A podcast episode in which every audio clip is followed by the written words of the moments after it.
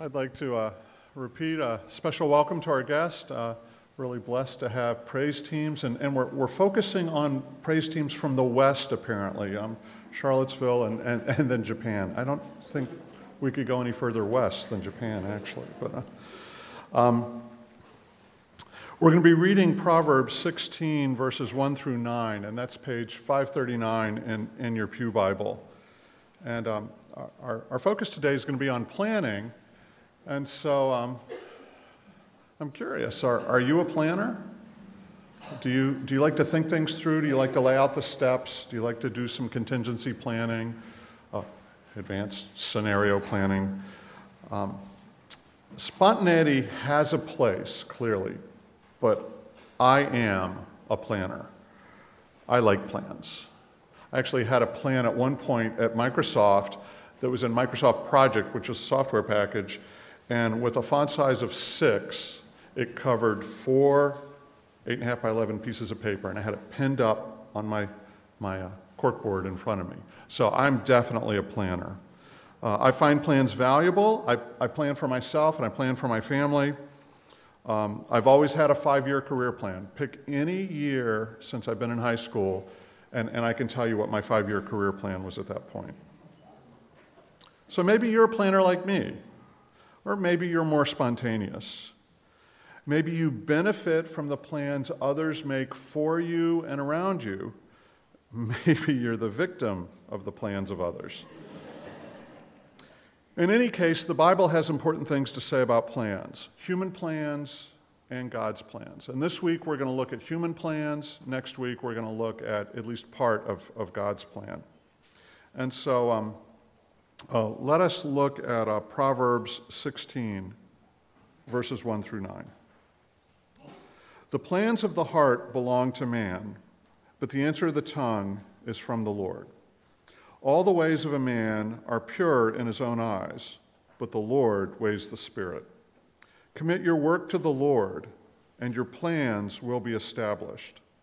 The Lord has made everything for its purpose, even the wicked for the day of trouble. Everyone who is arrogant in heart is an abomination to the Lord. Be assured he will not go unpunished. By steadfast love and faithfulness, iniquity is atoned for, and by the fear of the Lord, one turns away from evil. When a man's ways please the Lord, he makes even his enemies to be at peace with him. Better is a little with righteousness than great revenues with injustice. The heart of man plans his way, but the Lord establishes his step. All scripture is breathed out by God and profitable for teaching, for reproof, for correction, and for training in righteousness, that the man of God, that the people of God may be complete, equipped for every good work. Let's pray. Dear Lord, we thank you for your word. We thank you for the power of it. We ask that you might open our, our, our hearts and our minds, help us to. Uh, to see your, your power, to see your sovereignty, to see your plan, and to see our place in it. It's in Jesus' name we pray. Amen.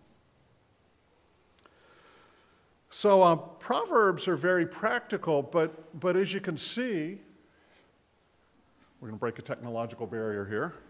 Um, as you can see, um, uh, sometimes they look like a series of disconnected sayings. Uh, however, Proverbs really are Hebrew poetry. And uh, Hebrew poetry is based on rhyming, but unlike the poetry most of us are familiar with, it's not a rhyming of words, it's a rhyming of ideas. And as we look at the, the verses here, we can see uh, in, in most cases the first half of the verse is echoed or rhymed in the second half of the verse. But Proverbs 16, at least the first part of it, is actually a special form of Hebrew poetry it is a chiasm. And in a chiasm, the central idea is the central verse.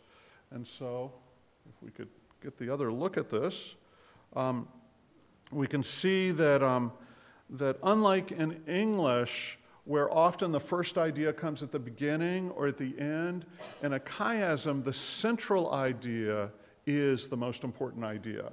And um, um now that I've broken the technological barrier, we'll go back to the more traditional way of doing things.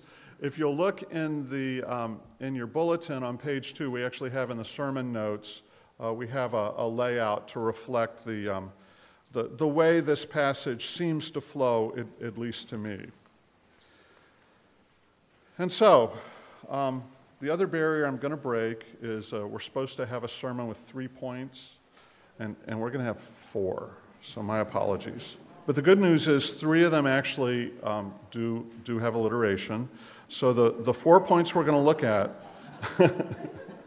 the four points we're going to look at are sinful plans, successful plans, motives, and sovereign plans. And we're going to start in the middle. We're going to start with the central idea, which is the idea of sinful plans. Verse 5, dead in the middle of the passage here, says, Everyone who is arrogant in heart is an abomination to the Lord. We're actually disgusting. Be assured he will not go unpunished. So, verse 5 is not only the central idea or the heart of the passage, it's also the heart of our problem with our plans. We, we approach plans with, with the wrong attitude. We, we come uh, selfishly, we come often with, with greed or pride or, or other things that from the beginning can undermine what we intend to do. Verses 4 and 6 are, are parallels, they're echoes, so they're, they're sort of one layer out from the central idea, and they continue this theme of sin. Uh, verse 4 says, The Lord has made everything for its purpose, even the wicked for the day of trouble. This is the end of sin. Eventually, sin leads to punishment, and, and sin leads eventually to absolute punishment, unless the good news in verse 6 is by steadfast love and faithfulness, iniquity is atoned for. And by the fear of the Lord, one turns away from evil. And uh, it's, uh, it's very propitious that, uh, that, that, I'm doing this, this topic today because uh, Solomon didn't have the full picture when he wrote Proverbs 16. And yet we do have the complete view of Jesus' salvation. We just celebrated Easter. And uh, truly, through his steadfast love and faithfulness, our iniquity is atoned for. The price of our sins have been, have been fully paid. And on this side of the cross, we know that God changes our heart through the work of Jesus Christ so that we can then demonstrate love and faith. But this is the central idea of the passage. We, have got this sin problem, and it, it, it, it, it hurts us, it, it distorts our plans and leads to many, many difficulties. And this is where I'd really prefer to share a personal application from someone else, but that didn't seem to work real well. So um, in 1999, I was in my ninth year at Ford Motor Company. I was, at least in my opinion, successful at work, things were going well at home, and we were heavily involved in our, in our, in our church. I had a five year career plan, absolutely um, which was basically to keep doing what I'd been doing. Uh, I was something of a specialist. I was a senior manager, but I was something of a specialist. There weren't a lot of, of lateral opportunities for me. So basically, my only opportunity to do something different was to get promoted. And the problem I had was my boss was young, healthy, and performed well. So, so that path wasn't really open to me either. And to be honest, I was getting a bit bored and, uh, and was open to listening to other opportunities. Out of the blue one day, um, uh, a, Microsoft recruiter called and said, uh, Hey, we got this great opportunity. As we talked, the, the fit seemed good, the interviews went well, and I was offered a job at Microsoft. From a human point of view, the new position was superior to my job in almost every way uh, bigger job title, more responsibility, more pay. After conversations with Mary, my wife, after consulting with godly counselors, and after much prayer, I accepted the Microsoft job. A happy ending, or so you might think. But as Paul Harvey used to say, stay tuned for the rest of the story. Literally, in my first week, Friday of my first week at Microsoft, I'm meeting with some senior people there, and I was made aware of an expectation for my job that I considered seriously unethical. And so I, I actually, in front of the senior team, I, I threatened to quit. I've been there five days. I call Mary when I get back to the office, and she's there. We had a small family at the time, we only had seven kids. Um, and she's there, you know, sitting literally among the boxes. And I say, you know, Mary, I, I had to threaten to quit today. and she's like, Alan, we just moved our, country, our, our, our, family across the country. What are you doing? Um, within six weeks, I was working incredible hours, including 36 hour workdays. You come in at 8 in the morning with a clean shirt, about 2 or 3 in the, the next morning, you go into the bathroom, wash up, put on your clean shirt, and then you work until 8 the next evening. And the sad thing was, often when I would go into the bathroom at 3 in the morning, there'd be someone else in there doing the same thing. Oh, well, what are you working on? I'm working on this. Oh, yeah. You know, it's just, just an incredible expectation of, of, uh, of total commitment to work. Within two years of joining Microsoft, I could see my personality changing to be more like Bill Gates and less like Jesus Christ. So, how did this happen? In part, I'm convinced the pride of my heart blinded me to the di- downsides of working at Microsoft the prestige of the job, the promise of wealth, and the lure of increased influence all appealed to my pride. Verses 4 and 5 of Proverbs 16 contain some harsh words that I'd really rather not apply to my decision at Microsoft, but if the shoe fits. The Lord has made everything for its purpose, even the wicked for the day of trouble. Everyone who's arrogant in heart is an abomination to the Lord. Be assured he will not go unpunished. Yet, even in experiencing the day of trouble in verse 4, verse 6 was true in my life. By steadfast love and faithfulness, iniquity is atoned for, and by the fear of the Lord, one turns away from evil. We made good friends at Microsoft. We served our church there. I was able to make a positive difference for some of the people I worked with. And I left for better things at Covenant College.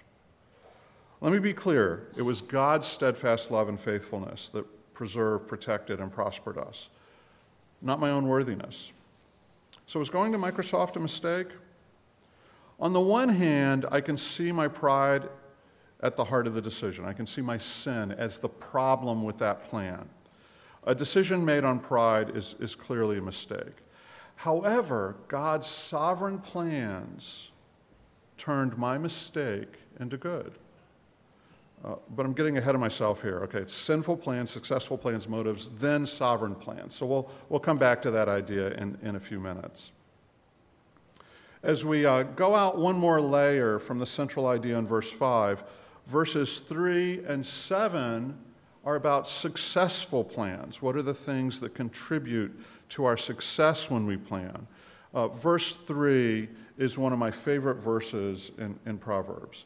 Commit your work to the Lord, and your plans will be established. If we start with this committing of, of our work and our life to God, then our plans are much more likely to be sound. They're much more likely to be aligned with God's plans, His sovereign plans.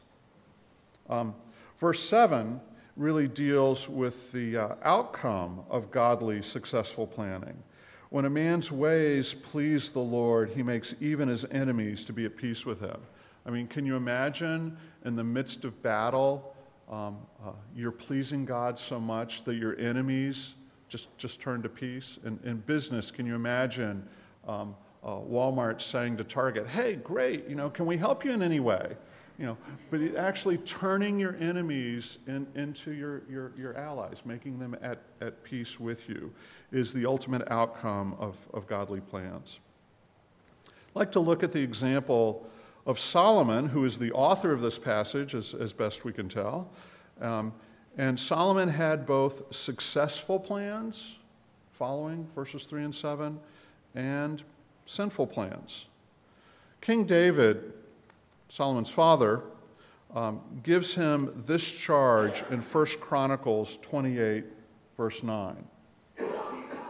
David speaking, And you, Solomon, my son, know the God of your father, and serve him with a whole heart and with a willing mind. For the Lord searches all hearts and understands every plan and thought. If you seek him, he will be found by you. But if you forsake him, he will cast you off forever. David is speaking prophetically here, both about successful plans and about, about sinful plans. And um, Solomon clearly started well. His plans as a new king were, were based on godly desires. Um, as we look at um, 2 Chronicles uh, chapter 1, uh, verses 10 through 12, when, when Solomon, at the beginning of his reign, is, is actually visited by God miraculously, uh, Solomon makes this request, and listen carefully to God's reply as well. So, uh, uh, 2 Chronicles 1, starting in verse 10. Solomon says, Give me now wisdom and knowledge to go out and come in before this people. For who can govern this people of yours, which is so great? God answered Solomon, Because this was in your heart, and you have not asked possessions, wealth, honor, or the life of those who, ha- who hate you, and have not even asked long life, but have asked wisdom and knowledge for yourself, that you may govern my people over whom I've made you king. Wisdom and knowledge are granted to you.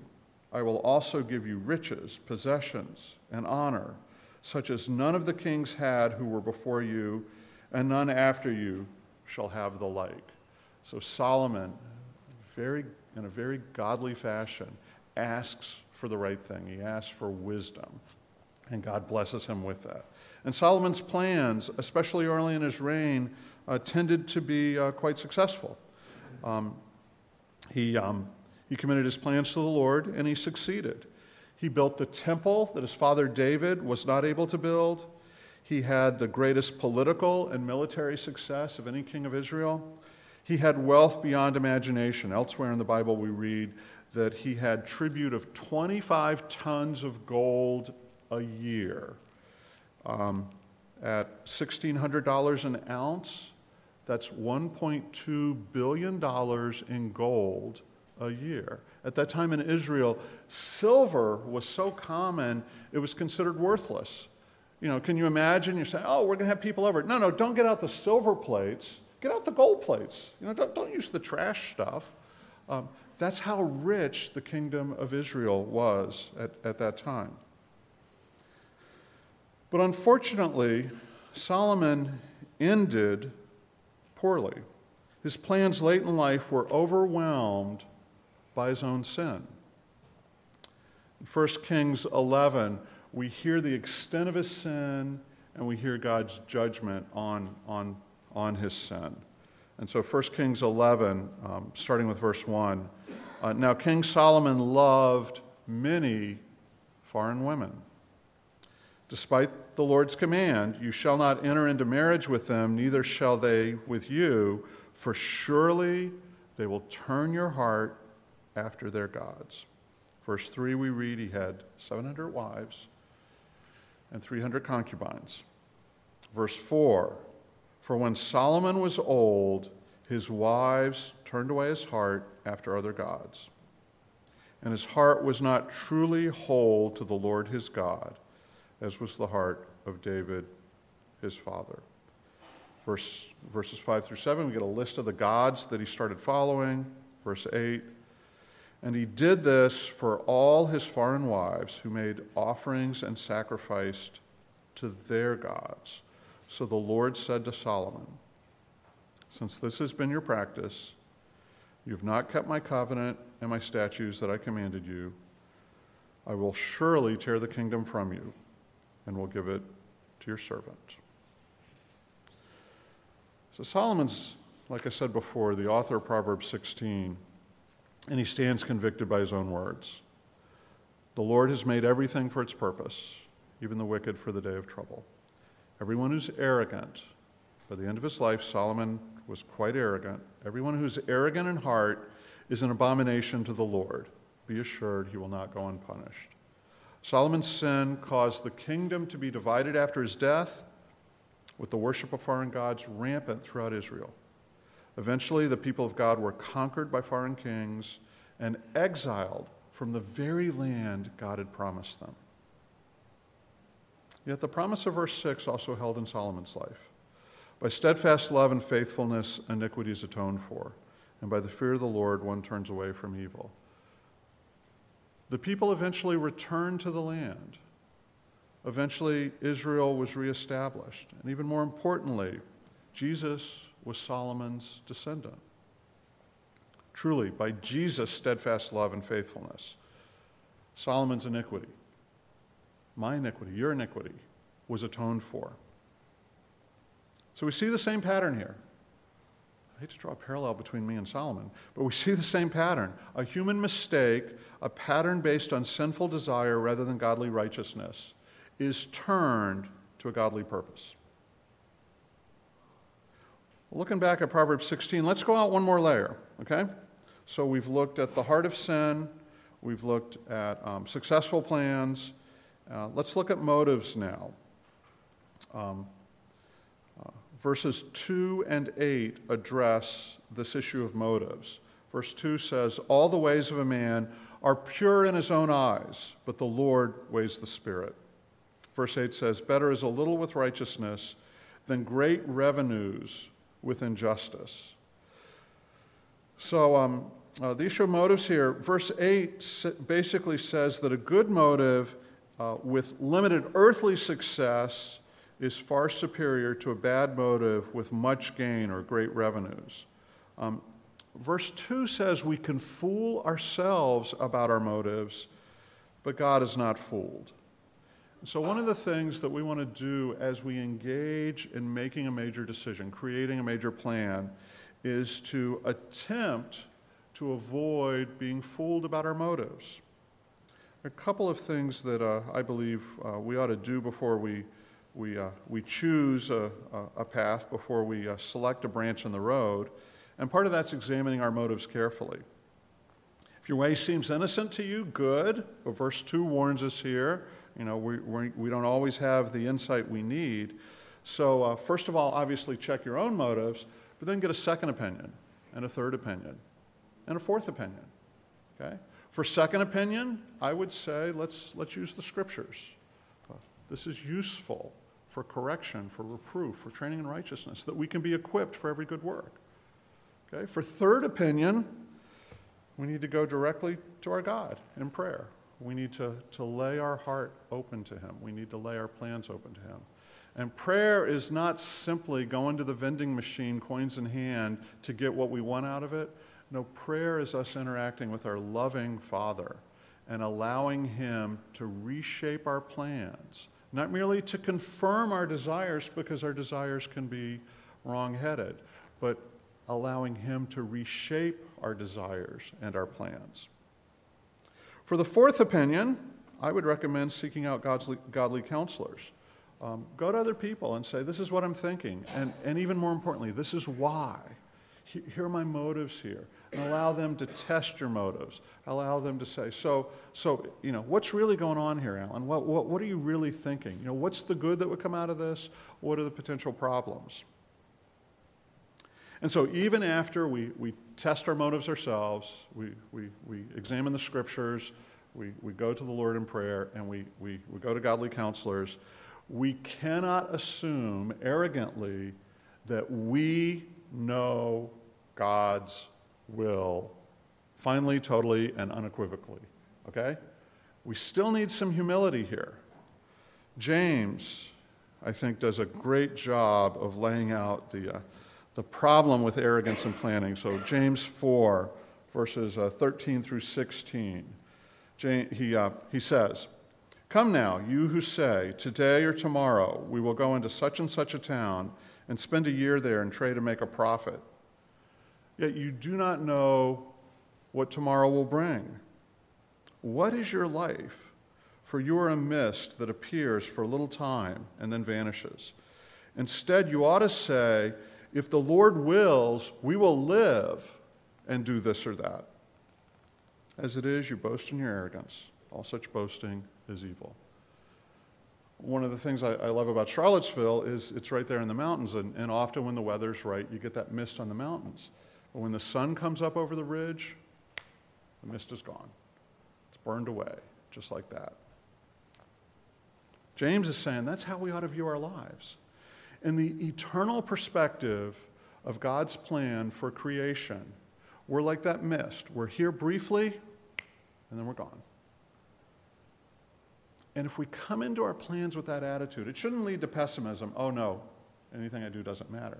It actually ought to lead to confidence because we can say, in God's grand plan, if it's His will, I will live and do this or that. So we start with that broad base of confidence, that rock of God's sovereign plan for our lives. And we do it in a, in a humble, almost ironic way. If the Lord wills, I'll live and do this or that. And if we do that, I'm convinced that that sets us up for success in our plans because our motives are, first of all, to serve God, to glorify Him and enjoy Him forever. And then maybe we'll go to the city and buy and sell and make a profit, or we'll change jobs, or we'll, we'll you know, pursue a certain educational path. But it starts with that broad base of it's God's will that's ultimately important in my plans. Okay, so sinful plans, successful plans, motives. We're going to complete the idea by looking at sovereign plans. We're going to start it this week and we're going to pick it up again next week. But verses 1 and 9, furthest out from the central idea here, talk about human plans and God's sovereignty. Both of them say that even the connection between our brain and our body is under God's sovereign control. Verse 1 The plans of the heart belong to man but the answer to the tongue is from the Lord. As a, as a, a person with some training in psychology, I would, I would not say the heart is where my plans lie. I would say it's, it's, it's the brain, specifically the front of the brain. If you think about the, the link between our brain and our tongue, it's actually pretty short. It's just a couple inches, okay? So that, that little neural pathway from, from the front of my brain to my tongue is under God's sovereign control.